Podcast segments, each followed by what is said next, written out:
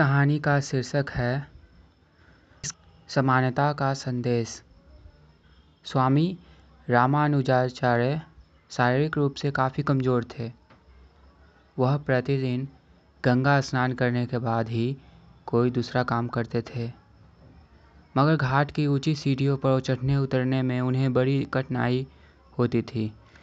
इसलिए वह जाते समय एक ब्राह्मण की सहायता लेते थे। और स्नान करके लौटते समय निम्न जाति के एक व्यक्ति के कंधे पर हाथ रखकर ऊपर आते थे। उनके इस व्यवहार को वहाँ के साधु संत उचित नहीं मानते थे। मगर उनसे कुछ कहने की हिम्मत किसी में नहीं थी। एक बार एक शिष्य ने कहा, स्वामी जी, आपके स्नान का क्या लाभ? आप स्नान करने के जाते समय तो एक ब्राह्मण की मदद लेते हैं। और स्नान के बाद शुद्ध होकर लौटते समय निम्न जाति के व्यक्ति के कंधे का सहारा लेते हैं। इसे तो आप स्नान करने के बाद भी अपवित्र होते हैं। स्वामी जी ने मुस्कुराते हुए कहा, वत्स, यह तुम्हारा भ्रम है। स्नान से तो केवल मेरे ऊपर शरीर का मैल धुलता है।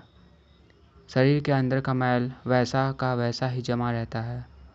वह तो उस व्यक्ति के साथ आने पर ही धुलता है, जिसे तुम लोग निम्न जातीय कहते हो।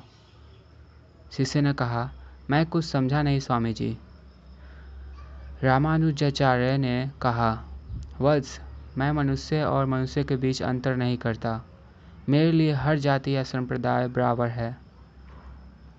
मैं तो उस निम्न जाति के व्यक्ति को गले लगाकर मनुष्य की समानता का संदेश देना चाहता हूँ। इससे मेरा मन शुद्ध होता है।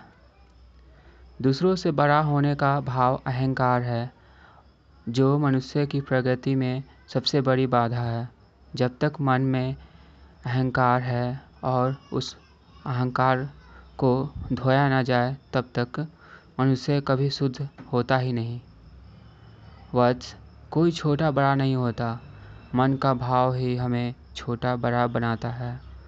छोटे बड़े होने का अहंकार को दूर करना ही मेरा लक्ष्य है। इसके बाद शिष्य भी स्वामी जी के रास्ते पर चलने लगे।